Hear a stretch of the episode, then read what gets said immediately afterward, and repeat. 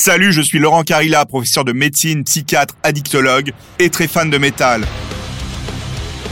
L'alcool, le cannabis, le sexe, la coke, le jeu, le smartphone, les tranquillisants ou encore le sport et les opioïdes, tout ça c'est de l'addiction. Je vais vous raconter différentes histoires d'addiction, le plaisir qui devient souffrance et tous les risques pour la santé. Je serai aussi accompagné de témoins qui ont connu de près ou de loin l'addiction et d'anciens addicts qui s'en sont sortis. Bienvenue dans Addiction, mon podcast dédié aux dépendances.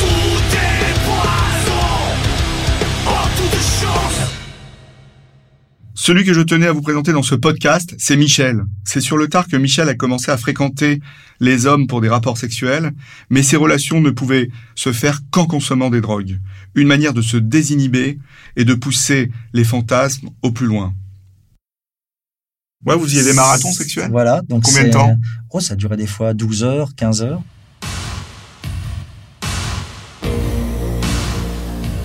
Chemsex, c'est la contraction de chemical et sexual, c'est-à-dire chimique et sexuel. Cela se réfère à un usage sexualisé de drogue. On parle de party and play. Party and play, c'est quoi? C'est consommer dans un but de maintenir, améliorer, se désinhiber, faciliter l'expérience sexuelle, prolonger et intensifier l'acte. Alors quels sont les risques du chemsex? Eh ben, Il y a le partage de matériel ou la réutilisation de matériel qui est nocif, hein, euh, qui est à risque, parce que on peut avoir des, des maladies type VIH, hépatite C. Il y a les rapports sexuels non protégés qui sont à risque avec notamment tout ce qui est fist fucking ou le fisting. Il peut avoir des infections bactériennes sur les points d'injection. Il peut avoir des intoxications aiguës et des overdoses liées au mélange de produits. Sur le plan psychiatrique, on est plutôt dans le registre, comme d'habitude, de la dépression et des troubles anxieux.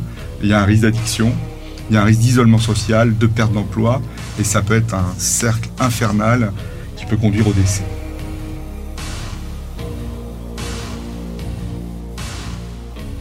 Bonjour Michel. Bonjour.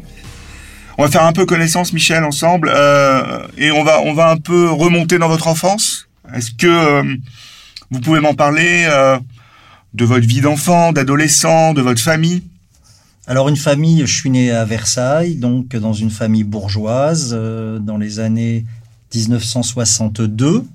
Ça paraît loin. Les choses ont bien évolué aussi à tous les niveaux dans ce que les sujets qu'on va parler. une famille aimante un père qui a 18 ans de plus que ma mère, euh, italien du Sud, des Pouilles, donc quand même assez qui ne parle pas, assez rude. Une mère plutôt euh, ouverte et des frères et sœurs tout le long. Euh, Vous avez combien de frères et sœurs Quatre frères et sœurs. En fait, il y en a eu cinq parce qu'on a perdu un enfant en 1969, ce qui a posé un traumatisme aussi à la mère et ce qui a permis justement de, bah de, de, de, ces réactions euh, qu'elle a eues par la suite à cause de, de cet enfant qu'elle a porté et qu'elle n'a pas pu, euh, enfin qu'elle a vu vivant en plus, mais qui est parti assez vite. Et comment vous décririez votre famille, vous? L'unité familiale? On a eu euh, une belle enfance, hein, j'ai eu ce que je voulais jusqu'à l'adolescence, où là, euh, ma mère a disjoncté et je pense, elle s'est mariée jeune, hein, elle s'est mariée à 18 ans. En fait, elle a été enceinte à 17 ans, mhm. elle s'est mariée à 18 ans et je pense, comme beaucoup de femmes, bah, elle s'est aperçue qu'elle profitait pas de la, de la vie. Il faut penser que dans les années aussi 70-80, les femmes se libéraient, ce qui était normal et enfin, et donc elle a voulu prendre son envol. Mon père était gérant de son entreprise, enfin c'était ma mère en fait officiellement qui était gérante. Mon père travaillait beaucoup et elle, elle voyait que mon père prenait les décisions euh, comme on le faisait à l'époque. Hein. C'était l'homme quand même qui avait l'autorité. Et puis, ben, à un moment, ça a disjoncté dans sa tête. Et, est-ce qu'il y a eu des événements traumatisants vous dans l'enfance, dans l'adolescence? Alors oui, dans la dans l'adolescence, il y a eu beaucoup d'événements traumatisants. D'abord, euh, les corrections que je recevais, c'était très très violent. On a eu des, des, corrections en fait, euh, familiales, intrafamiliales, familiales, psychologiques et euh, de quel ordre? euh, bah, c'était la badine. Alors le martinet, comme beaucoup de gens, euh, la badine. Euh, on a même été les corrections avec la main, bien évidemment. C'était, mais c'était très très violent. Et puis mon père était écuyer, donc il adorait le cheval et ça m'est arrivé d'avoir quand même euh, le fouet. Il se rendait pas compte. Je veux dire pour lui, ma mère d'abord le motivait beaucoup parce que c'est une femme très nerveuse. Elle le motivait quoi À vous frapper? Oui, à chaque fois qu'il y avait un problème, c'est ton fils, tu vois, il est bon à rien, euh, euh, il ne réussit rien, euh, il n'obéit pas. Et donc mon père arrivait, et comme il travaillait énormément, bah, quand il rentrait, bah, c'était la correction. Hein. D'accord. Il y avait d'autres choses pendant l'enfance, l'adolescence, des traumatismes? Il y a eu des traumatismes, il y a eu le harcèlement scolaire. Ouais. Euh, ça a toujours existé. Hein, il y a toujours malheureusement des et ça je l'ai très mal vécu. Ouais. En quelle, époque c'était ça? Alors ça j'avais, euh, j'étais jeune, je devais avoir à peu près euh, 10 ans, 10 ans, 11 ans. CM2 6e quoi. Oui c'est ça, tout à fait, dans un nouveau collège, donc deux, deux garçons qui me harcelaient, donc je, n'en parlais pas. Mhm. Et puis de toute façon mes parents n'auraient pas compris, mhm. donc j'avais du mal à aller à l'école, je dormais pas la nuit. Euh, donc euh, ma scolarité euh, a été compliquée pour ça. Et puis il y a eu un autre événement, alors là c'était un peu plus tard, à 12-13 ans, où j'ai eu une agression sexuelle. Donc je suis parti à la fête de la Saint-Jean devant la mairie de Versailles. Et ça a été terrible parce que j'ai un homme qui est derrière moi, qui me poussait de plus en plus contre les barrières de sécurité, qui malaxait les, les organes génitaux. Ouais. Et donc je, je, me suis retourné, je l'ai regardé, ce que je comprenais pas. Bien évidemment, moi j'ai eu une éducation, euh, les hommes euh, ne touchent pas les hommes déjà, et puis les petits garçons. Et puis, euh, encore moins. Voilà. Et puis donc j'ai fui, il m'a suivi hein, dans Versailles. Ça a été traumatisant. Et alors ce qui est assez euh, euh, bizarre, c'est que je l'ai mis dans ma mémoire, complètement effacé. Et en fait, je l'ai redit pour la première fois à la sortie de mon livre, où là, je me suis livré. Donc, ma famille n'était même pas au courant. Je n'ai jamais dit, ça a été un traumatisme. Non, ce qui prouve qu'aujourd'hui, quand beaucoup de gens s'étonnent que des femmes ne parlent pas euh, tôt, euh, il y a un vrai traumatisme et ça peut mettre des décennies, des décennies enfouies. Donc, faut arrêter de dire on peut en parler tout de suite. C'est pas vrai. Il y a toujours quelque chose de psychologiquement très compliqué. Quel parcours professionnel vous avez eu? Très compliqué, facile à la fois, mais très varié. Ouais, c'est quoi? C'est-à-dire donc une scolarité euh, jusqu'en première, euh, en passant bien évidemment euh, par différents établissements, notamment la pension, qui a joué aussi un traumatisme énorme par rapport à la famille, puisque j'avais le sentiment d'abandon. C'était quoi votre vie amoureuse, sentimentale, votre vie avec euh, les filles En tant qu'ado? Ouais, ado, jeune adulte. Alors j'ai toujours eu un, un problème. Alors j'ai pas de problème de relation avec les femmes. J'ai une très belle relation, mais à chaque fois qu'on arrive au point, je veux dire sexuel, c'est euh, l'image de ma mère, c'est la trahison. Ma mère c'était la plus belle. Elle était gérante en plus, donc j'avais l'impression qu'elle gérait très bien, qu'elle était très intelligente. Et, et, en fait, euh, à chaque fois ça m'a ça m'a bloqué. Donc je les conquêtes féminines, bah, je les abandonnais Donc, lâchement. De la séduction. Séduction. Et arrêt avant euh, l'acte sexuel. Non, non, il y avait l'acte. C'est ah, pendant, ah, oui, ah c'est pendant l'acte. Je l'explique très bien dans mon livre à un moment d'ailleurs parce qu'on peut décortiquer beaucoup plus. Euh, je vais dire dans le livre, mais je fais l'acte sexuel. D'ailleurs, je le dis et je pense à ma mère à ce moment-là. Si je vais avec Valérie, je vais quitter la famille, je vais quitter ma mère, et donc c'est une trahison. Alors, quelle était la solution alors? Bah, la solution, c'est la fuite. Ouais, mais la, lâcheté. Ouais, la fuite, mais au niveau euh, sentimental et sexuel euh, la fuite, bah après c'est les hommes. Ouais. Voilà. Alors on vous êtes tourné vers les hommes. Voilà, naturellement. Naturellement. Bizarrement. Vers, quel âge? Alors c'est un peu compliqué parce qu'en fait j'avais un ami d'enfance qui habitait au quatrième et je crois vers l'âge de 15 ans, 16 ans, il m'a offert mon premier Bourbon. Ouais. Euh, on écoutait d'ailleurs euh, Bonnet à l'époque et il m'avait parlé que sur le marché de Versailles il se tramait des va-et-vient euh, d'hommes. Et ça s'est arrêté là. Et quand j'ai eu mon permis de conduire, donc vers 18 ans, voilà, c'est revenu et j'y suis allé. Vous êtes allé sur le marché de Versailles Je suis allé sur le marché de Versailles voir, le soir. Voir ce qui se passait. Voir ce qui se passait. Et alors? Et alors, bah, c'est là que j'ai vu un ballet incessant, différents hommes, notamment à l'époque, il faut le rappeler quand même, c'était pas très très agréable, mais ça se passait toujours en épissotière. D'accord. Ce genre de de rencontre. Et puis voilà, puis c'est les attouchements. Puis alors petit à petit, bah, j'ai toujours été comme ça. Je me suis forgé, j'ai appris. Et puis, puis quand on est jeune, c'est beaucoup plus facile. Et puis voilà, une première relation, une deuxième relation, une troisième relation, jusqu'au moment où j'ai rencontré un garçon par hasard. Et d'ailleurs, on a eu une relation très très intense. Euh, que tous les deux est longue. Oui, oui, longue. Euh, on a travaillé ensemble. C'était, ça reste ma plus belle relation euh, au niveau homme. D'accord. Elle était pure. C'est vraiment quelqu'un de gentil, vraiment de voilà. Mais moi, je n'acceptais pas mon homosexualité parce qu'en fait, sur le fond, je ne suis pas homosexuel. J'aime autant les femmes que les hommes. Voilà.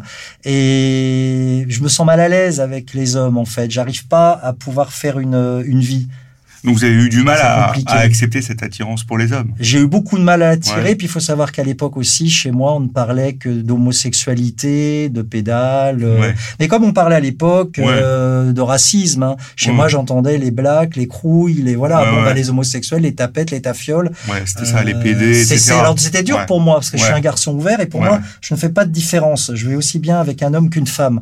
Et depuis tout petit, je ne comprenais pas pourquoi il y avait cette espèce de stigmatisation et de différence. Donc moi, j'ai, j'ai, j'ai- c'était très compliqué. Le voisin d'ailleurs du dessus avait un, un, un copain. Ouais. Il avait quitté sa femme. Ouais. Alors évidemment, euh, les colibets au niveau de la famille étaient quand même terribles. C'était violent, hein, parce Ouais, que moi je me prends très très très violent, puis de toute la famille même. Hein. Et en fait, j'étais attiré. Il me regardait ce garçon quand il descendait, et je me, je voyais bien qu'il y avait quelque chose en moi. J'étais attiré, mais il y avait cette espèce de barrière homosexualité, homme, donc interdit. Interdit. Puis à l'époque, faut se rappeler, c'était pénal. Hein. Ouais, c'était. euh, On était des ah, ah, malades. C'était avant 73 alors. Euh, oui, oui, c'est ça. Puis Ouais. bon, ça a été dépénalisé officiellement en 80, Ouais. mais il faut savoir que, bon, de toute façon, même aujourd'hui, faut pas se leurrer, c'est pas accepté. Hein. Ouais. Euh, ça fait bien de dire, moi j'ai des amis homosexuels, moi j'ai des gens, pour le terme homosexuel, j'aime pas trop. Moi non plus. Mais euh, voilà, mais en définitive, c'est pour que les, les auditeurs comprennent bien de quoi on parle. C'est les hommes des rapports sexuels Voilà, les exactement, tout à Et- fait. et- et les ce drogues- quelque chose de naturel. hein. Bon. En Et les- fait. C'est vrai. Et les drogues, elles s'inscrivent comment dans votre histoire alors? Alors les drogues, en définitive, elles ont commencé de façon festive. Je Ouais. Connaissais un, quand j'ai eu mon premier appartement, mon voisin de palier Vers quel était âge direct. Alors j'avais, euh, je revenais de l'armée.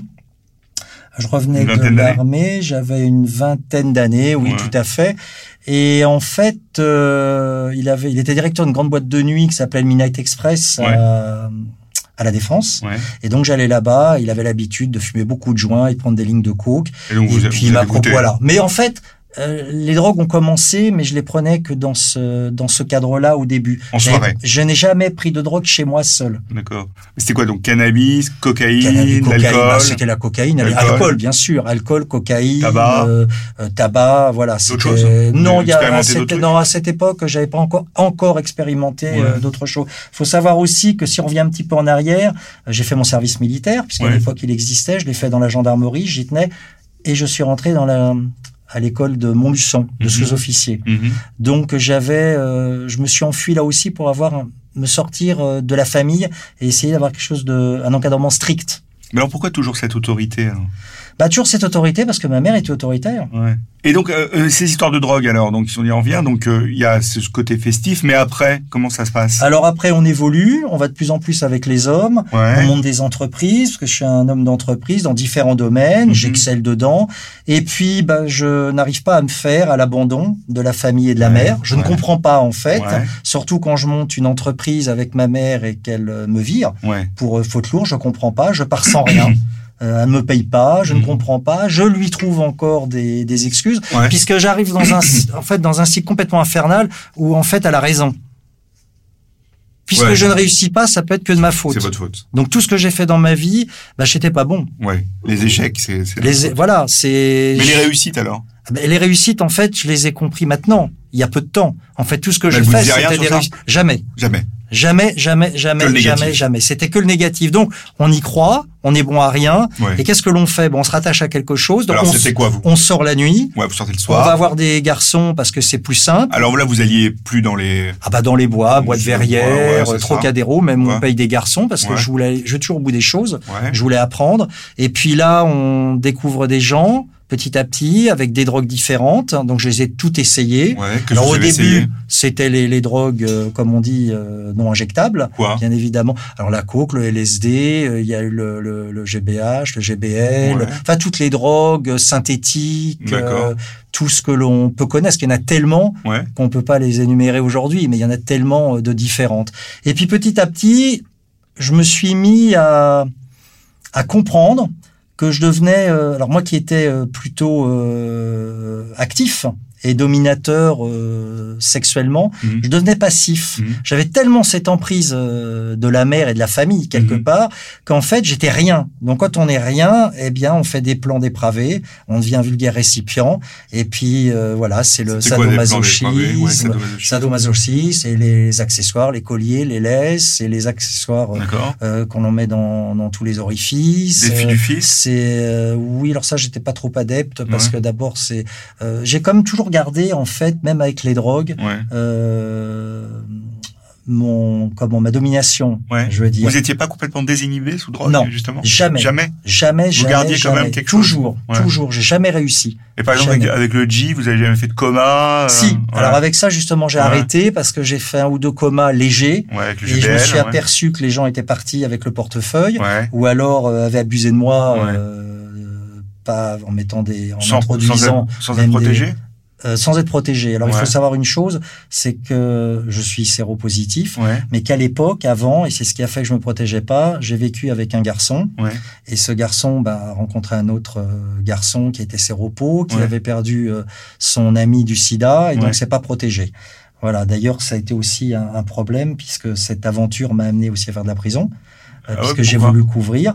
Alors j'ai fait de la préventive, j'ai pas été condamné de la prison, Ouais. c'est encore ça un, un- problème de justice. Donc j'ai bien j'ai bien morflé quand même. Et quand je suis sorti, bah quand on sort, bah, évidemment la mère est là. Ouais. Alors la mère m'a tout dépouillé, Ouais. elle a fermé la- le nouveau magasin que j'avais. Ouais. Je me retrouve sans rien, elle a pris la caisse et puis bah voilà, bah on retourne dans la spirale à chaque fois. Et donc, donc, donc, dans ces rapports de chemsex, donc Oui, c'était de la ça. drogue et du sexe, euh, vous dites qu'il y a des moments où vous étiez, euh, on abusait de vous. Alors qu'est-ce qui se passait C'était quoi donc ces Ah ben, ça se passe, on fait venir euh, tout et n'importe quoi. On Ouais. est sur Internet, on fait venir euh, différents garçons. Ouais. Et puis, bah, Chez on- vous bah, chez moi, ou alors j'allais, ça me, voilà. Mais alors là, après, ça, on est dans un crescendo, hein, parce qu'il y a l'âge de 50 ans, euh, j'allais tellement loin, je voulais que expérimenter, qu'en fait, c'était les injections. Alors avant les injections, euh, vous me dites, euh, on m'a introduit des choses. etc. Alors ça, c'est avec les injections, ça. Ah ouais, d'accord. Alors les injections Voilà, à parce que 50 les injections, c'est très fort. Donc vous slamez à 50 ans. Voilà, c'est ça. Et alors euh, pour ce slam, on vous, euh, on vous initie ou Pas vous du dites- tout. Non, vous dites, moi j'ai envie Pas de me du tout. Moi, je voilà, je vois, je rencontre après le décès de mon père, donc en 2011, le 7 janvier 2011, vous voyez, c'est précis. Ouais. Euh, je suis pas bien, ma Il y a 10 famille s'occupe pas de moi, on me Ouais. laisse dans mon coin tranquille, on Ouais. m'appelle plus. De toute façon, je suis Ouais. le vilain petit canard. Ouais. Et donc, je dis, faut que je sorte, faut que je rencontre, euh, je rencontre un jeune garçon que je connaissais. Ouais. Je dis, bah tiens, je vais prendre un peu de quoi. Il dit, bah moi, je l'injecte. Ça a commencé comme ça. Puis après, bah, je me suis fourni des seringues dans les pharmacies. Ouais. J'ai commandé sur Internet. Puis j'ai dit, comme j'aime bien la maîtrise, Ouais. euh, je me suis dit, je vais le faire moi-même. Alors, Alors au début, c'est des bleus, des bleus, des bleus, Ouais. parce que on ne sait pas. Et puis, c'est dangereux. On peut faire des infections, hein, faut le savoir. On faut faire plein de choses. Euh, ouais, faut quand même, oui, il faut le signaler. Moi, je connais quelqu'un qui a failli perdre son bras. Ouais, ouais, je- Il faut bien désinfecter. J'en ai parlé dans le petit topo avant. Voilà, donc c'est hyper important. Et puis, bah, on s'injecte un petit peu différentes drogues. Ouais, vous vous êtes injecté quoi? Euh, de la coke, euh, Des nouveaux produits de synthèse des nouveaux produits de synthèse, Ouais. tous les produits de synthèse, Quoi comme le cristal, Du cristal, ah oui, oui. du cristal. Donc, la le, cris- méthamphétamine. ouais, le cristal, Mais ça coûte cher hein, quand même. Pas, pas, pas tant que ça. D'accord. En fait, sur Internet, alors ça fait six ans hein, que je ne touche plus du tout, Ouais, ouais. je n'ai pas l'envie, mais c'était à peu près les 3 grammes ou 4 grammes, 70 euros. D'accord. Quel autre produit vous êtes injecté? J'ai plus... Euh, La en- 3-MMC, tout- tout, la ouais, méphédrone. 3MC, il y a même la 4MC, je Ouais, crois. 4 mecs, ouais. Tout, tout, voilà, la 4 mecs, Vous voilà. êtes- ouais, d'accord. Tout, tout, Comment vous gériez tout, euh, tout. ça Alors donc vous étiez, euh, inje- vous injectiez. C'était quoi le rythme d'injection pour Alors, le rythme d'injection, déjà, les garçons arrivent, Hmm. on étale, on étale une toile, on met les accessoires, les cagoules, tout ce, tout ce qu'il faut, cravache, les martinets. Voilà, on met une musique planante et puis voilà, on s'injecte chacun ou j'injecte l'autre. Puis on fait, moi je faisais plusieurs petites injections de façon que ça monte euh, progressivement. Ouais. Bah, en fait, une petite qui durait euh, 10 minutes, après on en refait une un peu plus forte. Et puis après, euh, je prenais aussi du Dr. Ending, Ouais. donc c'est espèce d'aérosol Ouais. qui est interdit en France, qui Ouais. remplace un peu le poppers. Peu. Et puis sur un chiffon, voilà. Et puis donc on prend ça, puis alors on part, on, on part. Avec des accessoires, etc. voilà, et donc, et donc là, et donc il y a plus de limite, mais il y a plus Ah de limite là- sexuelle. Là. Non, mais là, là après, c'est vraiment, on est, euh, on est enlisé dans la fange, on est vautré dans le stupre, c'est lubrique, c'est, Ouais. on pense que c'est ludique, mais c'est Ouais. plus lubrique en fait, et tout est possible. Ça veut dire là, c'est, c'est uro, on, on se fait pisser dessus, on avale la pisse, c'est scato, c'est, parce que je me rends pas compte avec la drogue. Ouais, moi c'est complètement dé- on relâché, est désinhibé. désinhibé totalement. Alors, je suis conscient, Ouais. mais en fait, il y a plus d'odeur, il y a plus rien. Ouais, ouais. Et vous êtes, c'est- et c'est des plans, des plans à plusieurs. C'est des plans à deux ou à plusieurs. D'accord. Alors, le seul petit problème, c'est qu'on a tendance à parler des drogues, en fait, pour le sexe. Hmm. Mais en fait, euh, c'est un petit peu faux. Je voudrais revenir là-dessus. Parce que moi, je me suis aperçu que je les prenais vraiment pour le sexe et que les plupart des gens qui venaient pour le sexe, c'est le mental après. En fait, ils prenaient pour s'injecter et ils restaient un petit peu passifs. Ouais, En alors, fait, alors ouais, il y a euh, plein d'épisodes en fait. voilà. Vous, vous, il y a jamais eu ce débordement. euh, Donc Jamais. vous, c'était des drogues chemsex, quoi. Voilà. Les deux en même ça. temps, En dehors, il y avait rien. Il y avait rien. Il y avait pas de slam en dehors, d'injection, etc. jamais, ni Et- coke, rien. Et, et, et, et en dehors des plans, Oui. il y avait pas de sexualité. Il n'y avait pas de sexualité. Cette parce qu'à un sexualité moment, il faut. que médiée par les médicaments. Oui, parce que le problème, c'est qu'on devient addict. Et à un moment, à force de prendre des drogues, on ne sait plus que faire des plans hard. À partir de quel moment euh, vous vous êtes senti addict, justement? Peut-être à l'âge de 55 quand j'ai arrêté. Mais ça s'est fait naturellement chez moi. C'est-à-dire que j'arrivais plus à m'injecter, je tremblais. Ouais. Euh, j'avais plus envie de le faire. Les plans s'écourtaient de plus en plus. Et ça s'est euh, complètement. En fait, ça s'est arrêté vraiment quand j'ai commencé à avoir l'idée de d'écrire mon livre. D'accord. Je suis parti complètement dans autre chose et ça s'est jamais reproduit. Entre 50 et 55 ans, on peut dire que c'est la période la C'est plus ça, la plus dépravée, la plus dépravée. hard. Oui, on peut dire des vraiment, mais je crois que les euh, gens ne peuvent pas- s'imaginer. euh, Dépravé, c'est pas, euh, je juge pas, hein, non, non, mais c'était vraiment dépravé. Et, c'était quoi comme rythme alors de cette vie sexuelle? Alors c'était assez bizarre. C'était toutes les trois semaines. D'accord, ouais, c'était rythmé. Voilà. Ouais, Mais D'abord, c'est rythmé. Pourquoi? Parce que quand on fait des drogues, quand on prend des drogues, ça dure longtemps. Ouais, vous faisiez des marathons sexuels? Voilà. Donc Combien de temps? Oh, ça durait des fois 12 heures, 15 heures. Mais vous gériez comment les descentes, vous, finalement, de produits, etc. Les lendemains, c'était quoi? Les lendemains Les de 12-15 lendemains- heures Quand je virais tout le monde, ça m'arrivait, je nettoyais tout, je désinfectais tout. Ouais, Et puis euh, voilà, je regardais la télé pendant quatre jours. ouais, euh, si je travaillais pas pour Ouais. récupérer, puis c'est là où je me mettais en question. Mais comme j'ai toujours été conscient en fait, toujours, j'arrivais pas. On me reprochait d'ailleurs de pas doser assez ouais. parce que je voulais toujours maîtriser. D'abord, Ouais. j'avais pas envie de mourir d'une ouais. overdose. Vous, avez- Je vous avez jamais fait d'accident aussi Vous nous avez dit que vous avez fait des comas avec le G. Oui, parce que là, c'est le produit en lui-même. C'est pour ça que je l'ai arrêté tout de suite. C'est comme la, comment la, l'héroïne. Ouais, On m'a injecté de, la, de l'héroïne, on m'a injecté, et j'étais plus maître de moi. c'est-à-dire? Eh ben, c'est-à-dire que je me suis vu partir. À un moment, Ouais. alors d'abord, la personne voulait mettre une dose. Il me dit mais on met ça. Non, moi je connais pas. Donc on met déjà. Donc déjà j'avais quand même. Ouais, euh, ouais. Il faut que je voilà, il faut que je sois maître euh, de ma personne. Puis à un moment il m'a injecté, ça allait bien. Hop, je suis parti en arrière. Ça, je m'en rappelle comme Ouais. si là je le revivais. Et puis il m'a fait plein de choses. C'était avec des pompes à seins tirées. Il m'a piqué même dans les fesses parce qu'il avait un trip avec les les seringues. Ouais. Il m'a injecté de la xylocaïne, j'étais attaché, mais j'étais complètement inerte. Et là, Ah ça ouais. m'a fait très peur. Parce que je pouvais rien faire alors que j'étais conscient.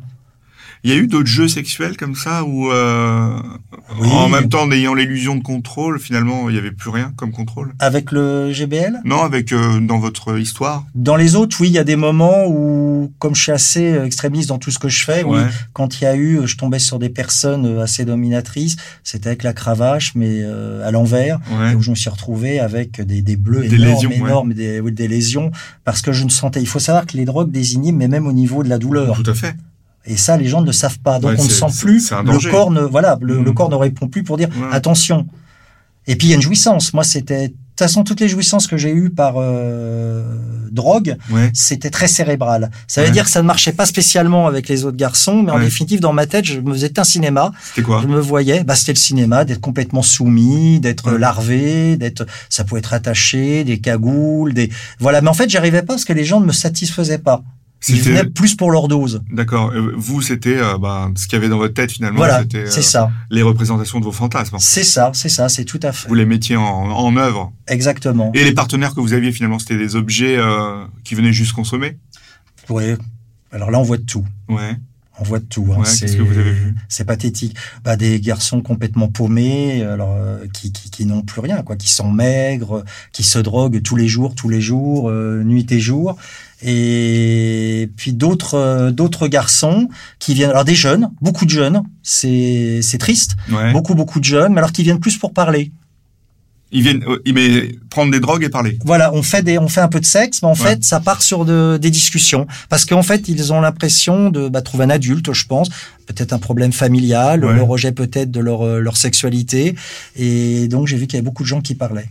Et vous mettriez tout ça en lien avec cette première agression sexuelle alors dans, dans je pense 10 que c'est un tout. Alors l'agression sexuelle, dans mon inconscient, oui, Oui. parce qu'à ce moment-là, dans mon esprit, euh, je pense qu'il y avait plus de limite. Un homme pouvait toucher un homme. Ouais. Il n'y avait pas d'interdit. Ouais. Donc, s'il le fait, je peux le faire. Et puis la facilité, parce que euh, aller faire un plan sexuel avec un garçon, c'est plus facile que trouver une femme. Puis la femme, pour moi, c'est le respect. Euh, je me sens plus à l'aise avec une femme, donc ça sera vraiment pour avoir quelque chose de charnel. Ouais. Voilà, je, je ne pourrais pas prendre des drogues avec une femme. Et il y a eu des rapports avec des femmes, justement Oui, oui, il y en a eu beaucoup. Ouais, ouais, Oui, il y en a eu euh, beaucoup. Oui, oui, il y en a eu beaucoup. Ouais. Beaucoup, beaucoup. euh, Mais sans drogue. Avec une facilité de rapport, Ah pas oui, de sans problème. blocage. Ah non, non, non. Mon premier plus beau rapport, je me rappelle, euh, elle s'appelait Nadine. Et elle avait 35 ans, moi j'avais 20 ans, on était partis en vacances avec sa mère et tout, et ça s'est passé même. euh, Alors c'est là que je vois que j'étais un peu pervers quand même, parce que je n'ai pas d'interdit, même dans certaines situations. Ouais. Je veux dire, pour moi, il n'y a pas de dégoût. Vous reproduisiez certains fantasmes, euh, euh, on va dire homme, sexe, homme, avec ces femmes? Non, pas du tout. Jamais? Non, non, non. non, Genre non. de la domination Non, ou, ah non, non, pas du tout. ou je sais pas. euh, Non, non, non, non. Tout à l'heure, vous m'avez dit que vous aviez pu avoir, on avait pu vous, vous, vous introduire des objets, des fruits, des oui, choses oui, comme oui, ça. tout à fait. Non, non, alors là, jamais. Non, pour moi, c'est vraiment le, le respect. C'est euh, si je rencontre et je le souhaite Ouais. une femme, je veux une belle histoire, Ouais, ouais, une belle histoire. Surtout quand on arrive à un, à un âge, j'ai 59 ans, ouais. euh, je veux dire, bon, les fantasmes, on les fait quand on est jeune. Mais c'est quoi, c'était quoi votre fantasme ultime Bah, à l'époque? Mon fantasme avec la femme, avec une femme? Ah, Non, avec un homme. Non, avec un homme. Ouais. Bah, c'était d'abord l'attrait, l'attrait Ouais. de l'homme, Ouais. la domination, parce que l'homme est plutôt dominateur, c'est ce que je demandais. Ouais, Euh, L'odeur, la transpiration, et puis cette domination bestiale, ouais. en fait. C'était ça. jusqu'à l'agression sexuelle? Oui, oui, oui, tout à fait. Ça m'est arrivé euh, de demander, de demander violence et d'être violé. D'accord, Ouais, ouais, c'est une excitation. d'accord. C'est ça qui se déchargeait dans votre cerveau. Absolument. D'accord. Ouais, oui, il y avait une espèce de soupape qui devait, euh, qui, qui devait pas, qui devait sauter. Et quelles conséquences euh, toutes ces années de chemsex? Alors sur votre santé, vous m'avez dit il y a le VIH. Oui. Alors beaucoup de beaucoup de problèmes. Bah, échange de seringues parce que quand à un moment danger, Hépatite euh, alors? le- hépatite C. Vous l'avez eu, ouais. Voilà, je l'ai eu. Vous donc avez été soigné? euh, j'ai été soigné. Alors c'était une extrémiste parce que comme j'étais séropo, alors il faut savoir qu'en tant que séropo, j'ai eu les premières trithérapies D'accord. ouais. en 1996. J'ai perdu un rein. Euh, Suite à, au VIH. Au- oui, au, aux trithérapies. hein. D'accord. Ça a détruit complètement l'organisme. Ouais, ouais. Je suis très bien suivi Ouais, euh, à l'institut où je suis. On me connaît bien. Super. Euh, ouais, ouais. Puis la preuve, on voit que je suis quand même Ouais, vous euh, êtes, euh, bien. bah voilà. oui. Je, en fait, j'ai envie de de me respecter comme en fait j'aurais dû toujours le faire, mais Ouais. je savais pas en fait. Moi, j'avais mes repères euh, de famille Ouais. et comme tout ce que je faisais, bah, c'était euh, c'était pas beau. Hein. Puis c'était toujours la société, le regard de la société. Hein. Et quel déclic vous a permis de de- d'arrêter de, tout ça en fait? Le le chemsex en tout cas. Alors naturellement, euh, l'envie d'écrire mon bouquin. Ouais, mais c'est venu un matin. Mais ouais, qu'est-ce qui s'est passé? C'est quoi ce déclic? Eh bien, un matin, Ouais. un matin, des voix. Non, des Un- voix. Des voix, ouais. Des voix. Je le mets dans mon livre d'ailleurs. voix hein, internes. parce que j'ai quand même des phénomènes paranormaux. Ouais. Et je suis très voyance. euh, moi, je pratique pas. Et des voix. Et puis tous les matins, dans mon sommeil, écris ton livre, écris ton livre, écris ton livre. Ouais. Et alors là, j'ai dit, il y a un problème quand même. Donc j'ai commencé un petit peu à m'informer. Et puis je l'ai écrit. Et puis tout s'est arrêté. Donc j'ai travaillé euh, longuement. Ouais. Euh, il a été publié et ça s'est arrêté totalement parce qu'en fait, en retraçant ma vie, le document d'origine qui fera l'objet d'un troisième livre a fait plus de 1000 pages. J'ai retracé le moindre détail de ma vie avec tout ce qui s'est passé en détail au niveau du sexe, au niveau de la famille, Ah oui. parce que tout cela est venu en fait à cause de la famille. hein. Ouais, ouais. C'est quand même la cause à effet, il faut le savoir. Et vous avez un vous avez un suivi de psychothérapie pour ça? Alors j'ai eu un suivi quand mon médecin a vu tous les bleus sur euh, mes bras. Ouais. Elle a appelé un psychologue de l'institut Ouais. et elle lui dit c'est pas normal parce qu'à 50 ans on s'injecte pas. On ne s'injecte pas à 50 ans. On commence pas à s'injecter. Enfin, il n'y a pas d'âge pour Il s'injecter. n'y a pas d'âge mais bon c'est rare quand Ouais, même. Et du coup euh, j'ai eu 10 euh, 10 visites Mm. et puis le problème maman il m'a dit euh, Michel euh, c'est pas à peine d'aller plus loin ton problème c'est ta mère. D'accord. On vous avait directement dit Ah mais ça. directement mais je le savais. Mais c'est pas un peu clichesque de dire. euh, Non, c'est pas du tout parce que je le savais en fait, mais Ouais, je le refusais parce que je l'aimais tellement, tellement. Ça peut pas être ma mère. Ouais. Puis d'ailleurs, le cliché, je l'ai dans ma famille. hein, je le mets dans le livre. J'ai un cousin qui me dit, on, on se fâche pas avec sa mère, Ouais. on se fâche pas. Mais ça, c'est des beaux clichés Ouais, aussi. vrai. parce qu'en fait, si la famille, on choisit pas sa famille, c'est une réalité. Et quand ça correspond pas, on, eh ben, il faut, j'appelle tout le monde à faire sa propre vie. On fait sa propre vie. Il faut pas se laisser détruire. Donc du jour au lendemain, vous arrêtez tous les produits tout seul, sans aide médicale. Sans personne. Et euh, donc alors, il y a plus de sexualité alors? Eh ben, il y a plus de sexualité. Ouais. À 55, 56 Oui, ans. ça me manque pas du tout. Ouais. Enfin, une sexualité classique. Ouais. Hein, Mais sans produit. Humaine, Ouais. sans, sans, sans Sans produit. produit. Voilà, de temps en temps je me fais plaisir, c'est rapide, c'est bien. Ouais. Non, parce que maintenant j'ai envie de rencontrer euh, une belle personne avec qui je, je puisse partager des choses. Et vous avez jamais eu peur de rechuter? Alors c'est très, la question est intéressante parce que dans mon esprit, euh, des fois j'ai envie je me vois en train de m'injecter parce que Ouais. j'ai toujours été fasciné moi par une chose. Ça, il y a des garçons qui l'ont remarqué. C'est le fait du, du sang en fait. Quand je m'injectais, je mettais l'aiguille et que j'avais Ouais. le sang et que je savais que j'allais appuyer, il y avait déjà pour moi une jouissance. Bah, ça s'appelle la kentomanie, ça, vous savez. C'est une addiction Non, à l'injection. C'est une addiction à l'injection. Ah en ben, je ne connaissais Ouais. pas. Alors donc ça, je l'avais, mais plus en fait que le produit lui-même. Ouais. C'est hallucinant. Et en fait, des fois, ça me vient à l'idée, mais hop, ça part d'un seul Ça coup. En fait, c'est- bizarre. J'ai l'impression que c'est devenu un. C'est plus un fantasme puisque Ouais. je l'ai réalisé, mais c'est un fantasme dans ma tête. C'est quelque chose plus- qui est inscrit dans votre cerveau. Voilà, c'est ça. Mais je ne passe pas le cap. Et au niveau sentimental, alors aujourd'hui, vous en êtes où? C'est calme. Je fais Ouais. plein d'autres choses parce que je veux pas me tromper, mais Ouais. ça ne, j'éviterai pas de me tromper. J'ai rencontré euh, pas mal de femmes, Ouais. mais bon, c'est vrai que c'est un peu compliqué parce que quand on a un certain âge. On commence pas une vie. Ouais. Quand on est jeune, on part, on n'a pas de, on n'a pas, on n'a aucune trace. On Ouais. fait sa propre vie. Puis Ouais, je rencontre beaucoup de femmes qui ont euh, plus de 50 ans. Et puis c'est des femmes autoritaires parce qu'entre temps la femme a évolué aussi. Elle a vécu pour certaines beaucoup de, de mauvaises choses avec des hommes. Et puis donc tous les hommes sont à battre. Et puis dès qu'il se passe quelque chose, alors là c'est terrible parce qu'il y a la dernière en date, c'était une danoise. Il y a une arrogance et moi je vois ma mère tout de suite. Je retrouve Ah, les cette tout de suite mère. Tout de suite cette mère qui Cette revient mère. avec euh, oui t'es enfin je retrouve les je me revois encore la dernière fois raccroché on dit j'ai l'impression que c'est ma mère qui m'engueule Je vous trouve apaisé psychologiquement et avec une estime de vous un peu euh, de bonne qualité. Oui. Vous en pensez quoi? Euh, c'est une réalité Ouais. je suis bien Ouais. euh, je vais pas dire que je cherche le bonheur parce que tout le monde l'a puisque Ouais. on est vivant c'est ça le bonheur et puis je dirais plutôt que je suis bien heureux très heureux même. J'ai des périodes comme tout le monde, un peu de nostalgie, de solitude, mais en fait, quand je retrace ma vie, je ne regrette rien. Ma vie m'a construit et donc je suis tel que je suis aujourd'hui. Et avec votre mère, alors, ça en est où? Je ne la vois plus. Depuis quand J'ai décidé, alors elle a cherché à me revoir Hmm. par une de mes sœurs qui a Mm. insisté lourdement. J'ai Ouais. mis huit mois Ouais. avant de la revoir et elle m'a redétruit totalement. Ah Alors, ouais c'est- dès que je l'ai revue, c'est T'as combien d'argent sur ton compte. Tu te rappelles qu'il y a 30 ans, je t'ai payé ton loyer. Euh, T'as fait des conneries toute ta vie. Ça recommençait. Ouais. Et puis un jour, ma sœur m'a dit, en fait, elle n'y arrive pas. Ben, j'y sais pas qu'elle n'y arrive pas. Elle a voulu voir ce que j'étais devenu. Ouais. Et puis on me rejette. Et là, ça a été terminé. Donc quand j'ai écrit mon livre, j'ai écrit, euh, j'ai envoyé un livre avec une dédicace à chacun de mes frères et sœurs et ma mère. Et j'ai bien fait comprendre sur la dédicace à ma mère que je lui souhaitais bien évidemment euh, de trouver la foi et le repos pour son dernier voyage. Donc je pense qu'elle a compris Ouais. que je ne la reverrai pas. Dans le prochain livre, il y a une très belle lettre d'ailleurs euh, que j'ai faite à ma mère qui est assez euh, Poignante. poignante. euh, oui, et même beaucoup de gens qui l'ont lu euh, pleurent. Ils me disent c'est dur, là c'est vraiment dur. Alors, c'est votre autobiographie, elle s'appelle Je suis tel que vous m'avez défait.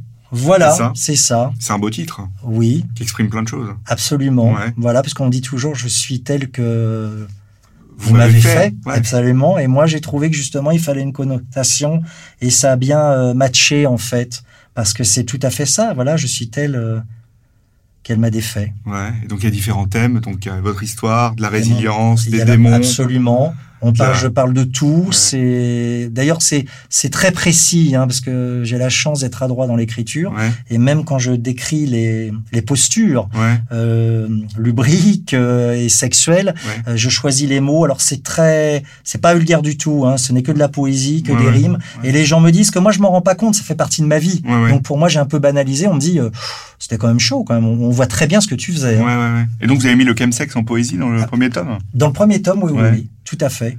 Oui, Oui, c'est, je dis vraiment tout euh, de façon euh, libre, parce qu'il faut dire les choses libres. On n'empêchera pas les gens de se droguer. Tout Ça, c'est une Non, illusion. non, bien sûr. Hein, il faut le dire quand même. Mais un témoignage comme ça, je pense que ça va servir à beaucoup de monde, Michel. Bah, je le souhaite, je le souhaite, parce que attention, euh, je préfère le dire, quand on commence à se droguer, notamment avec les injections. Moi, j'ai de la chance. Hein, je n'ai aucune addiction, Ouais. ni d'alcool, Enfin, ni de cigarette, ni rien. Vous n'en avez plus, mais vous en aviez à un moment, vous avez des Oui. comportements addictifs. Voilà. Mais je veux dire, j'ai cette chance. Il y en a, c'est à vie. Ouais, Quand ça rentre dans le cerveau, la première injection, c'est mort. ouais, complètement. Donc il faut être très très bien accompagné, il faut avoir un équilibre de vie. Euh, c'est vrai que la famille, il faut qu'elle soit là pour ça, c'est très sûr. important. Et puis bon bah les drogues sexuelles c'est bien, mais attention, il faut savoir bien les encadrer avec qui on le fait. Merci pour ces conseils de réduction des risques et des dommages à la fin. Et merci, euh, Michel, pour ce, ce Eh ben, témoignage. ça fut avec plaisir. Merci Merci, de m'avoir reçu. Merci.